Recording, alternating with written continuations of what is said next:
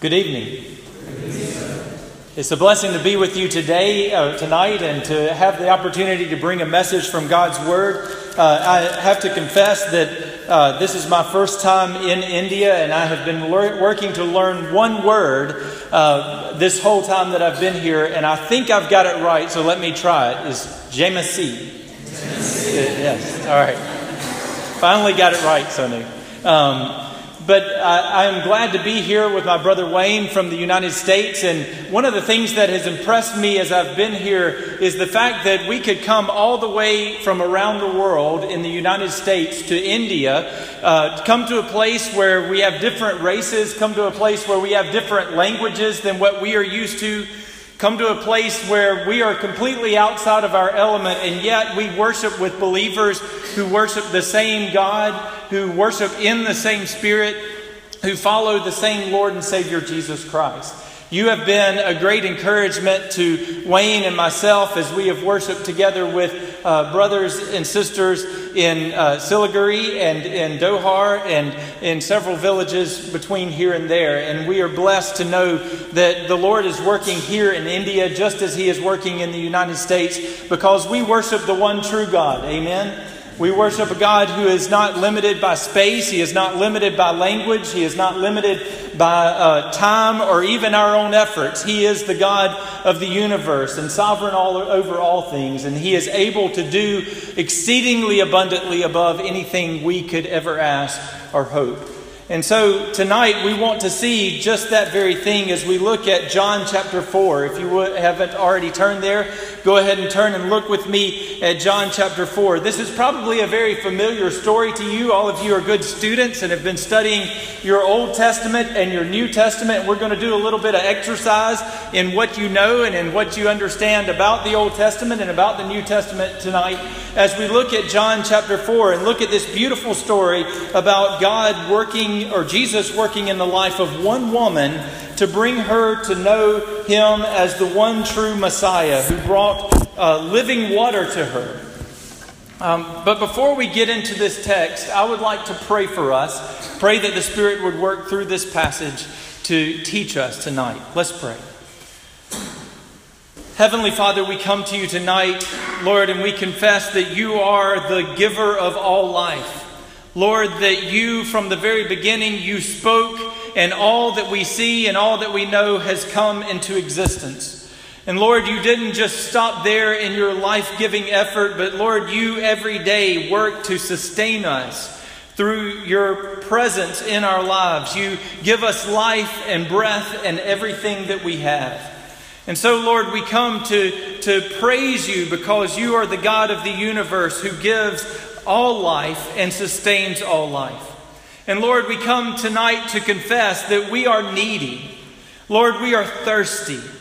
We need the truth of your word. We need it to pour over us, to wash over us, and to make us clean. We need your word to pour into our hearts so that we might know you and so that we might be changed. And so, Lord, we come as a thirsty and needy people to ask that you would work through this word to convict us of sin and to convict us of our need for you and to lead us into all truth. And Father, that we know that it is not the person who speaks who has the power, it is not the person who leads in worship who has the power, it is your Spirit who has the power to change lives, to encourage us to go and to do what you have called us to do. And so, Father, I pray that you would work through me, your clay vessel. Lord, I confess that I am weak and unable to do anything without your provision. And so, Father, I pray that you would do that very thing now as we study from your word. Pray all these things in Christ's name. Amen. So, as we go through this text tonight, I want you to be searching within your heart for the answer to this question. And that is this Do you this day have a right understanding of your position before God? Now, that might sound like a strange question to ask a group of seminary students who have come from all over India and all over the nearby countries to, to study God's Word and to seek to understand who God is. But I think it's an important question nonetheless to ask. Do you, this day, as you are, stri- are striving to know God more, as you are seeking to understand His ways, as you are delving into His Scripture, do you understand your position before God? Because even as a person who has lived in Christ for 20, 30, 40, 50 years, we still struggle with what our position is before our holy God. And so, as we look at this text today, I hope that you will search in your heart to know what your position before God is. What, what does God think of you? How does He value you? What is His view of you? And how can you know that? And I want to look at this text in three parts as we uh, study it together tonight. The first point that I want to look at is the fact that Jesus is a wise Savior. The second point that I want to look at is living water. And the last point that I want to see is a true worshiper.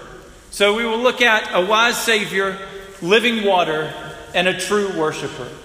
So to begin, let's look again at verses 1 through 6 and understand what God has to say for us as He reveals Jesus to be a wise Savior. Now, when Jesus learned that the Pharisees had heard that Jesus was making and baptizing more disciples than John, although Jesus himself did not baptize, but only his disciples, he left Judea and departed again for Galilee. And he had to pass through Samaria. So he came to the town of Samaria called Sychar, near the field that Jacob had given to his son Joseph. Jacob's well was there, so Jesus, wearied as he was from his journey, was sitting beside the well. It was about the sixth hour.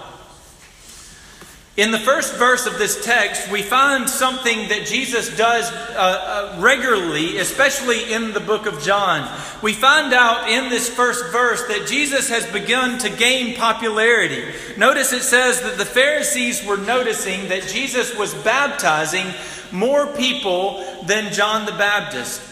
You see, the Pharisees were the religious leaders of Jesus' day. They uh, worked and, and lived under a strict code, under a strict law, and they obeyed God's law as best they could. And they were the ones that were uh, the most influential, you might say, in Jesus' day. But they began to notice that Jesus was even baptizing more than John the Baptist. He was becoming famous, you might say.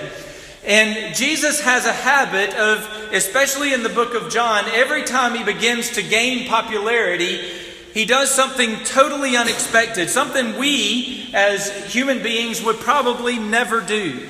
You see, in John chapter 2, it says that the people began to uh, recognize that he was a great teacher and they began to follow him. But it says that Jesus, knowing their heart, withdrew himself from them. In, in this passage in John chapter 4, we find that when, when the Pharisees begin to recognize Jesus' popularity, Jesus is going to withdraw himself from that popularity and go to the other side of the country to be away from that. And in John chapter 6, you might remember the feeding of the 5,000. And Jesus takes and he breaks the loaves and the fish and he feeds 5,000 men with just a little bit of bread and a little bit of fish. And it says that the people wanted to take him and make him king, but instead he removed himself and went on top of the mountain to pray. You see, Jesus does something totally unexpected in this verse, and whenever we see him gain popularity, instead of uh, using that popularity, instead of doing what we would do and, and making a Facebook page, maybe making a website and getting his name out there, putting himself on, the, on billboards and, and gaining more popularity and starting a new ministry and doing all of that, Jesus removes himself from the popularity to go and do what God has him to do. Brothers and sisters, you are studying to serve the Lord as leaders in your uh, churches. When you go back to serve as music leaders or as pastors or elders or deacons, one of the temptations that you will have is to think that because you are not gaining popularity, that your ministry is a, is a failure. That you are not doing all that the Lord can, has for you to do because people are not coming to you in huge masses like the 5,000 came to Jesus, or like you see on TV with massive crowds at a, at a stadium that are following a preacher. And you might think that, Lord, you, what are you doing? I'm, fa- I'm doing everything that I'm supposed to do, and yet I'm failing. But I want you to recognize that our Lord and Savior did not seek the large crowds, and He did not honor those who would recognize His popularity. He went and He left that situation to go for one woman in a despised country and of a despised race. Brothers and sisters, our task as pastors and elders and deacons and music leaders and worship leaders is not to gain popularity, but rather to be faithful to our Lord. Our task is to be faithful to the calling that He has given us, to be faithful to preach the gospel, to be faithful to be ready in season and out of season. And Jesus is our supreme example of that because he was faithful to do whatever God would have him to do, even if it meant risking his life, even if it meant risking his popularity and his ministry. He did what he had to do for the calling that God had given him to be faithful to what God had called him to do. And in this, uh, so Jesus leaves Judea, it says, and he goes, he's going to Galilee. But I want you to notice in verse 4, it says that he had to pass through Samaria.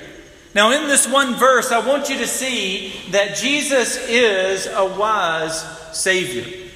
Now, we might think, if you, if you know anything about the way the promised land is laid out, um, you have Judea in the south, and you have Galilee way up in the north. And then between those two lands is a land called Samaria. And obviously, if we were good travelers, if we were wise travelers, we would go in a straight line from Judea up to Galilee through Samaria. And we might think that that's simply what Jesus was doing, that he had to go that way because maybe that was the only way, uh, way he could go. But understand that if you were a good Jew, if you were a good Pharisee, you did not, under any circumstances, allow your feet to touch the ground of Samaria. Because Jews would have no dealings with Samaritans. I'll explain why that is in just a moment. But I want you to understand that Jesus did not have to go through Samaria because that was the only road. The Pharisees and the Jews would walk completely around Samaria to get, I mean, yeah, walk completely around Samaria to get to Galilee in order to avoid these people. But Jesus, it said, had to go through Samaria. Why is that? Well, if you look at this word in the Greek called that we translate had to, it also can mean must or should or ought. And in fact, if you look at the places that it is used in the New Testament, you'll find an interesting thing that the vast majority of the time, this word refers to the purpose of God in salvation. So when John uses this word had to, he is not saying Jesus had to go this way because it was the only way to go, but because it was part of God's purpose to save this woman of Samaria. Matthew chapter 16, verse 21 uses the same word where Jesus said, it says of Jesus that he must go to Jerusalem in order to die for our sins. In John chapter 3, verse 7, you all probably know what Jesus says there. It said, Jesus says, To see the kingdom of God, you must be born again. In Acts chapter 4, verse 12, if you don't know this one, you definitely need to memorize it. John, Acts chapter 4, verse 12 says, There is no other name given among men whereby we must be saved. That's the same word used here to say Jesus had to go through Samaria. And every time that I've found that it is used in the New Testament, it is used to refer to the purpose of God in his salvation. You see, Jesus didn't have to go through Samaria because Google Maps said that he had to. He didn't have to go through Samaria because he was a wise traveler. No, he had to go through Samaria because he was a wise Savior. And because he was being obedient to the purpose of God to save one woman for his kingdom. So Jesus leaves Samaria and he goes to the land of, um, and he leaves Judah and he goes to the land of Samaria. And it says that he comes to a town called Sychar.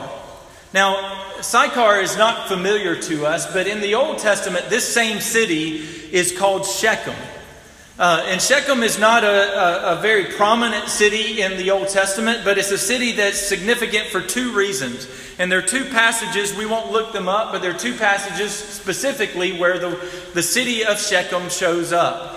One is Genesis chapter 33, 19, and the other is Joshua chapter 24, verse 32. Now, this might seem as an incidental place that Jesus would stop to speak to one woman. But I think there's significance just in the place that Jesus stops. Because Jesus is stopping in a town where Jacob, the father Jacob, built, the patriarch Jacob, built an altar to God. In Genesis chapter 33, 19, you might remember from your Old Testament studies, uh, Jacob has been living with his uncle and his two wives, and finally he returns to his own hometown because his, his father is about to die, and he knows that he's got to face his brother Esau. Because if you remember, was let me ask, was Jacob the firstborn? No, he wasn't, right? He was the secondborn. But if you remember, Jacob stole his birthright uh, from his brother Esau. And Esau literally said that he was going to kill his brother. Now, I have a brother, and there have been times when I've said I wanted to kill him, but I, to be honest, I didn't mean it. I don't know if you have brothers or sisters where you have gotten so enraged that you just screamed out, I'm going to kill you. I don't know if y'all say that in India or if that's just an American thing. But, but we don't always mean it, hopefully. But Esau literally means it. So Jacob runs from Esau, and now he is returning. And if you remember in chapter 32 of Genesis, he is so worried about it that he even wrestles with God over this situation. And when he goes to finally meet Esau, he finds that Esau runs and grabs him and gives him a big hug, and they reconcile. And at this point, Jacob goes and he builds an altar in Shechem. And he calls that altar God, the God of Israel. It's a significant thing because up until this point, Jacob referred to Yahweh as the God of my fathers, and he might refer to Yahweh as your God, but he didn't refer to God as his God. And now he builds an altar and he says, God, the God of Israel. The second place that we find this, the, the town of Shechem in the Old Testament is in Joshua chapter 24, verse 32. And it says that after the Israelites had returned from, uh, had conquered the promised land, it says they brought Joseph's body to Shechem and they buried Joseph's body in Shechem.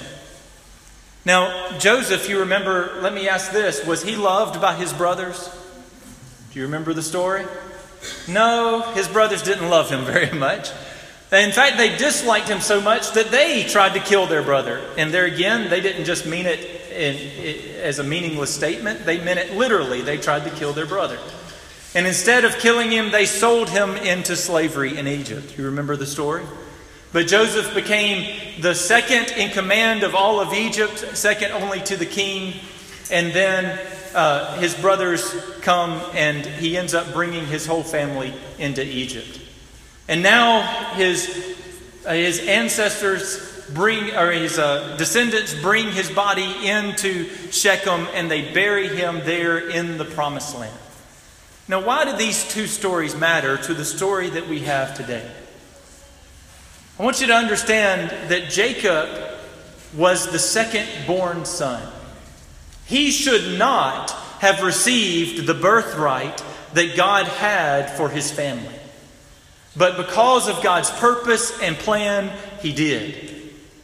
Secondly, Joseph was an outcast by his own people, and yet God took him and made him the deliverer of his people and gave him a, a place above everyone else in his, in his land. You see, Jesus is going to go to a woman who is outside of the inheritance of God. And he is going to go to a woman who is an outcast by her own people. And by his work, he is going to give her the inheritance of the kingdom of God. And he is going to make her a child of God.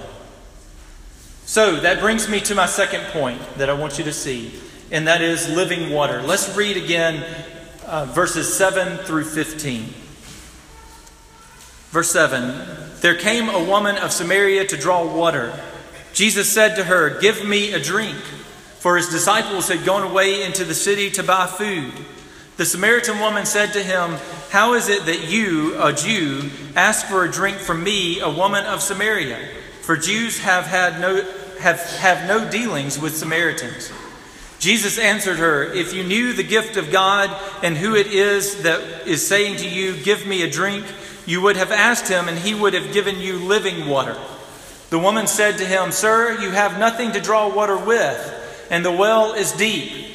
Where do you get that living water? Are you greater than our father Jacob? He gave us the well and drank from it himself, and as did his sons and his livestock. Jesus said to her, Everyone who drinks of this water will be thirsty again. But whoever drinks of the water that I will give to him will never be thirsty forever. The water that I will give him will become in him a spring of life, a spring of water welling up to eternal life. The woman said to him, Sir, give me this water, so that I will not be thirsty or have to come here to draw water. So Jesus comes to Shechem and or to Sychar, and he sits down next to uh, on a well, at well, and he's waiting there, cooling himself in the heat of the day. And it says that a woman of Samaria walks up to the well to draw water, and Jesus looks at her and he says, "Woman, give me a drink." And from that statement, Jesus, uh, this woman asked Jesus two questions that I want us to notice today. The first question is found in verses 9 and 10, and that question is How can you ask me for a drink? You see, this woman knew that Jesus was a Jew. And she knew about a division between Jews and Samaritans. She knew that a Jew didn't even wasn't even supposed to set foot on Samaritan soil or ground, dirt, uh, um, soil. Do y'all know soil? I, don't say it right. I say it with a southern Alabama draw. But anyway, uh, so they they don't they don't recognize. Uh, they they know that. Uh, she knows that Jesus isn't even supposed to be there because Samaritans didn't have anything to do with Jews, and Jews didn't have anything to do with Samaritans. Remember back in 1 Kings chapter 12, after Solomon has died, uh, the, the land of Israel was supposed to go to Rehoboam, his son. But the, Rehoboam took that kingdom and he, he asked his counselors, What should he do? And they said, You should be more lenient than, than uh, your father Solomon was. You shouldn't tax them as much as your father Solomon did. And then he goes to his friends and he asks them what he should do and his friends say, You should tell them, My father beat you with whips, I will beat you with scorpions. Now, that's not a great political message, by the way. If you want to run for president, do not run on the fact that you're going to whip them with scorpions, okay? And that's exactly what happens to Rehoboam. He, because of that statement, he receives a rebellion, and the nation is split into two kingdoms the ten northern tribes of Israel, which later became Samaria, and the ten, two southern tribes of Israel, which became Judea. And the Samaritans, the Samaritan kingdom ended up being conquered by Assyria. And because of that, they intermarried with the Assyrian people and they began to worship other gods and, and began to pollute the belief in God. And so at this point in, in the history of Samaria, they are worshiping on every hill a different God, much like you have out here in this country where you can go to any restaurant or any, uh, any uh, temple and find the worship of one God or another, but not the true God. And so the Jews, trying to be God honoring and, and respect Uh, the, the laws of their gods, they decided to remove themselves from the influence of the Samaritans. And they would not have any dealings with the Samaritans.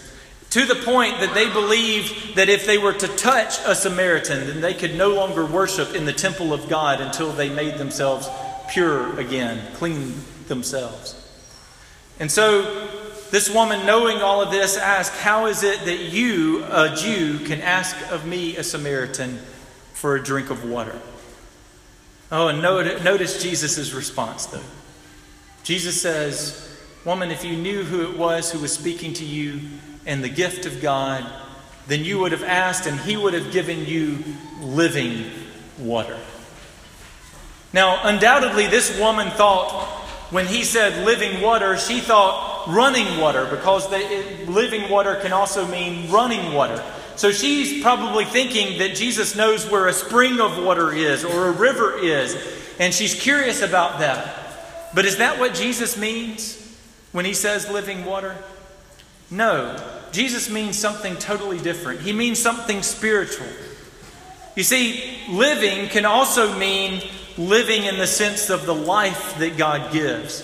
Let me give you a couple of examples of this same word used in other places. In Matthew chapter 16, verse 16, when Peter makes his great profession of faith, he says, You are the Christ, the Son of the living God. In other words, you're not the son of the dead gods of this land. You are the sons of the living God, the only one and true God. In John chapter 11, verse 25, Jesus says, I am the resurrection and the life. Anyone who believes in me, though he dies, yet shall he live. You see, Jesus comes to bring living water not in the sense that it is running, not in the sense that it is flowing from a spring, but in the sense that it gives eternal life. It gives life that only God can give.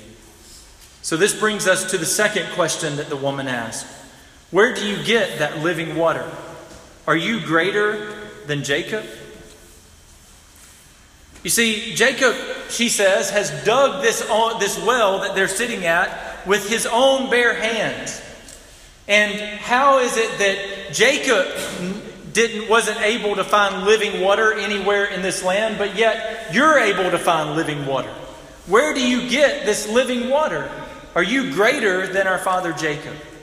Now I don't know if you have ever dug a well, but I've I've heard of it done. It's still on occasion done in our country where I'm from. And what you do is you take a shovel or a pick or in a bucket and you dig down and you dig 30 or 40 or 50 feet down in the ground until you hit the groundwater that is under the ground. And then you drop that bucket down and you pull the water up, right? And in times of drought, that water in that shallow well can dry up. And so uh, many times the people in Jesus' land would spend a lot of their time going from one place to another trying to find water in this well or in that well. And you see, I think there's an analogy here for us as we consider what Jesus means when he says living water and what this woman is struggling with. You see, the water that Jesus comes to bring is not run, living in the sense of the the fact that it's running, but living in the sense of the life that it gives. And Jesus tells this woman, Look, you're, you're just like an empty and dry well. You have no water inside of you, and, and you're seeking water to fill up your daily life. You're seeking water to, to give some meaning and purpose and value in your life. And you'll run over to this well and you'll pull up water as long as it has water. And then you'll run over to this well and you'll pull up water and then it'll run dry. And you're trying to fill your life with meaning and purpose, by all these different wells in your life, whether it be relationships or money or sex or fame or profit, whatever it is, you're trying to find purpose and meaning in these things that you think have value and can give you life. But I want to tell you that all of those things are dry, empty wells. And the only place that you can find true meaning and true value and true purpose is in Jesus Christ. Jesus Christ is the only place where you can find water that is abundant, water that never runs out, water that will well up inside of you as a spring of life. And so that brings me to my last point that I want you to see, and that's in John chapter 4, verses 16 through 26. And we want to see a true worshiper. John 4 16 through 26. Jesus said to her, Go call your husband and come here. The woman answered him, I have no husband. Jesus said to her, You are right in saying, I have no husband, for you have had four, five husbands, and the one you now have is not your husband. What you have said is true. The woman said to him, Sir, I perceive that you are a prophet. Our fathers worshipped on this mountain, but you say that in Jerusalem is the place where people ought to worship. Jesus said to her, Woman, believe me, the hour is coming when neither on this mountain nor in Jerusalem will you worship the Father. You worship what you do not know, we worship what we know for salvation is from the Jews. But the hour is coming and is now here when the true worshippers will worship the Father in spirit and in truth. For the Father is seeking such people to worship him. God is spirit, and those who worship him must worship in spirit and in truth. The woman said to him, I know that Messiah is coming, he who is called Christ. When he comes, he will tell us all things. Jesus said to her, I who speak to you am He. Notice verse 15 again. Verse 15 says, The woman said to him, Sir, I give, uh, Sir, give me this water so that I will not be thirsty or have to come here to draw water. Something is wrong with this situation.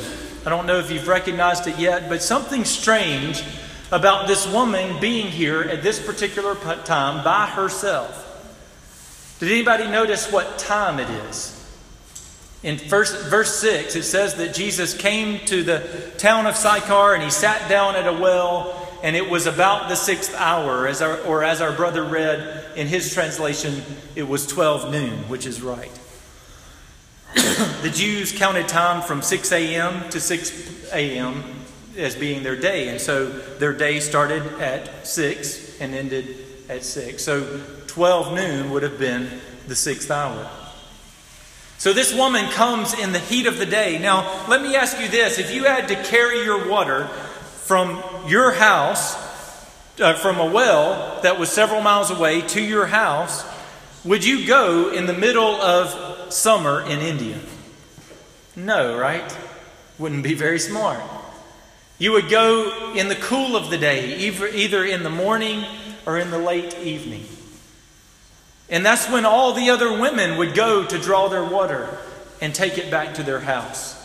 But this woman isn't there in the cool of the day. She is there in the middle of the day when nobody else will be there.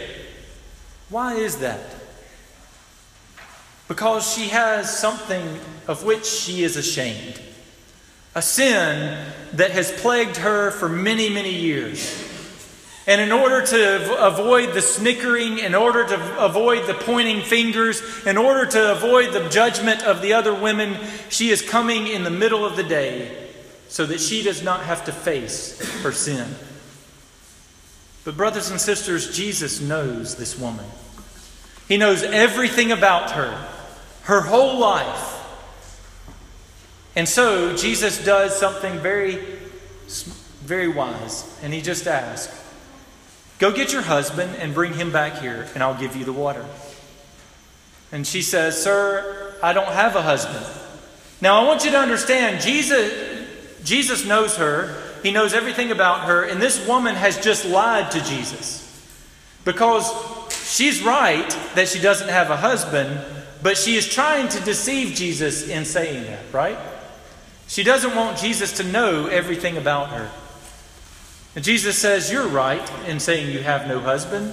You have had five husbands, and the man you're now living with is not your husband. And notice the statement that Jesus makes after that What you have said is true. Jesus has just, in this simple statement, exposed her whole life, exposed her to be the sinner that she is, exposed her need for forgiveness and everything she is. And now notice what she says in response to that in verse um, 19. She says, Sir, I perceive that you are a prophet. Now, this is one of the greatest understatements in all of, all of Scripture. This man has just told you everything about your life without knowing anything about you. And all you're going to say is, Sir, I perceive you're a prophet. That's all you got to come back with? But she said she then says, We worship on this mountain. We Samaritans worship on this mountain. You worship on in Jerusalem where the temple is. And what she's doing is basically uh, the, the common thing that we run into today. If you share the faith, your faith with someone, many times what you will get back is, ah, really, all religions are the same. You worship in a Christian church. We worship in a uh, mosque. You worship in a Christian church. We worship in a temple. You get that response back, and they say, Well, who knows what the right way is? She's trying to mislead Jesus and misdirect the conversation off of her and on to what worship is. But Jesus, what she thinks she is doing is distracting Jesus, but Jesus has just taken her exactly where he wants to go. And he says, Woman, you, yes, you worship on this mountain, and yes, we worship in the temple. But I want to tell you that there is coming a day, and it now is, when God, when people will worship God in truth and in spirit. You see, brothers and sisters, Jesus is saying here that God is not concerned with where we worship, God is not concerned with where we are when we worship, but who we are when we worship. He is not concerned with the, the, the facade of our worship. He is concerned with the heart of our worship. And he is concerned with the fact that many people can put on a good face and come into church, even, and present a good uh, worship style and do all the right things and go through all the right motions and yet have no truth and no spirit in their worship. But God has come in Jesus Christ to change the dependency on a temple or the dependency on a mountain. And instead of having a place where Jesus, where God resides, a physical place where God resides. Instead, now he is going to reside in the hearts of his true worshipers. And the woman is, uh, has had all she can understand. She is at her last ditch effort to try to distract Jesus. And so she comes down to one last statement in verse 25, where she says, the woman said to him, I know that Messiah is coming, he who is called the Christ. When he comes, he will t- tell us all things. I know that there will be a day when the Christ will come and he will tell us all the things that you have just told us, is basically what she says in my own understanding. See, oh, brothers and sisters, don't you see that Jesus would have this woman? He pursued her to her very last question, her very last objection, and then he gives her himself. Notice verse 26. I, who am speaking to you, am he. Now, actually, in the original language, the statement is, I am who am speaking to you. That ought to ring a bell for you seminary students. Because when Moses comes before God in Exodus chapter 3 and 4, and he stands before, he takes his shoes off and he stands before that burning bush that, where God is representing himself. And he asks God, Who shall I say has sent me? What does God respond? Anybody? Tell them, I am has sent. Jesus is saying here, I am. I am that Messiah. I am that source of life that you have been searching for by covering your guilt and covering your shame. I am that source of life that you have been searching for in all those men that you have married and the man that you are now living with now. I am that source of life that you cannot seem to find. I am the God of the universe. I am the Messiah that comes to lead you into all truth. So, I asked at the beginning, what is your position before God? Do you know your position before God? There are many ways that you could possibly apply this passage today, but there are three ways that I could think that this passage should hit us today as believers in the Lord Jesus Christ. And the first way is this be careful that you have not slipped into despair this week as you have, as you have sought to live for Christ. You see, many times, especially as we serve in the ministry, especially as we are studying God's Word and seeking to know Him more, we can begin to allow the voice of the deceiver to tell us that we are not worthy of the salvation that God has given to us. That we are not deserving of it, and therefore there is no way that God can love us enough to save us. Perhaps this week you have fallen in your obedience to God. Perhaps this week you have done something that you just can't seem to forgive yourself for. And you want to say in your heart, there is no way that God could save me, the wretch that I am. But, brothers and sisters, you are this woman. You are, you were an outcast. You were one who was outside of the inheritance of Israel. And yet, God in Christ has made you his child and he has given you his inheritance. And there is nothing in this world that can take that from you. As Paul says in Romans 8, neither height nor depth nor anything else in all of creation can separate us from the love of God that is in Christ Jesus our Lord. As you struggle with your faith, as you struggle to understand God, as you struggle with your own sin, remember that you were this woman. You did not come to Christ. You did not gain salvation by your own good works. You did not gain salvation because you were a really good Pharisee. No, it is because God in Christ sought you when you were a stranger, wandering from the fold of God. He, to rescue you from danger, interposed his precious blood.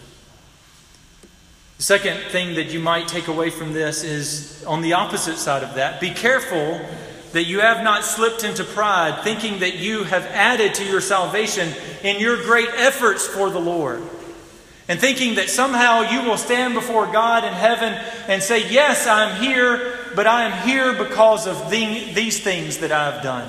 I'm here because I attended church faithfully for years on end. I'm here because I went to seminary and got a degree from a, a great place like this.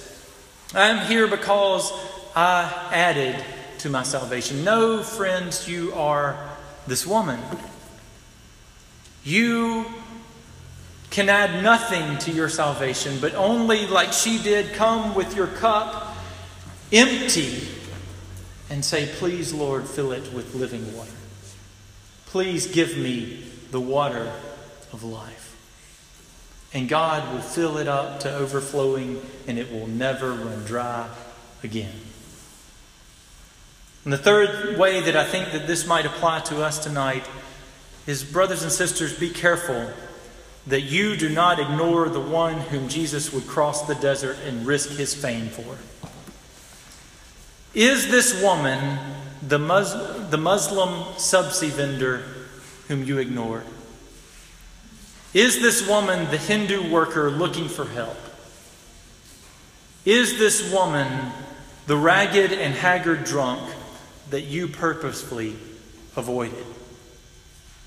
Brothers and sisters, be careful that we do not skirt around the person for whom Jesus would go because he had to. We are called to follow God through the Holy Spirit and to go to the uttermost parts of the earth, if need be, to find this woman.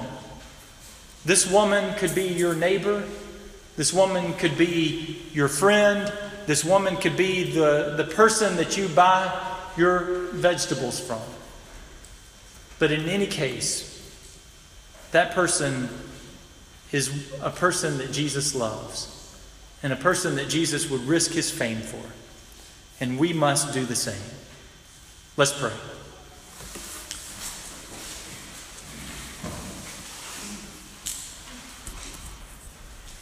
Heavenly Father, you are a God of grace.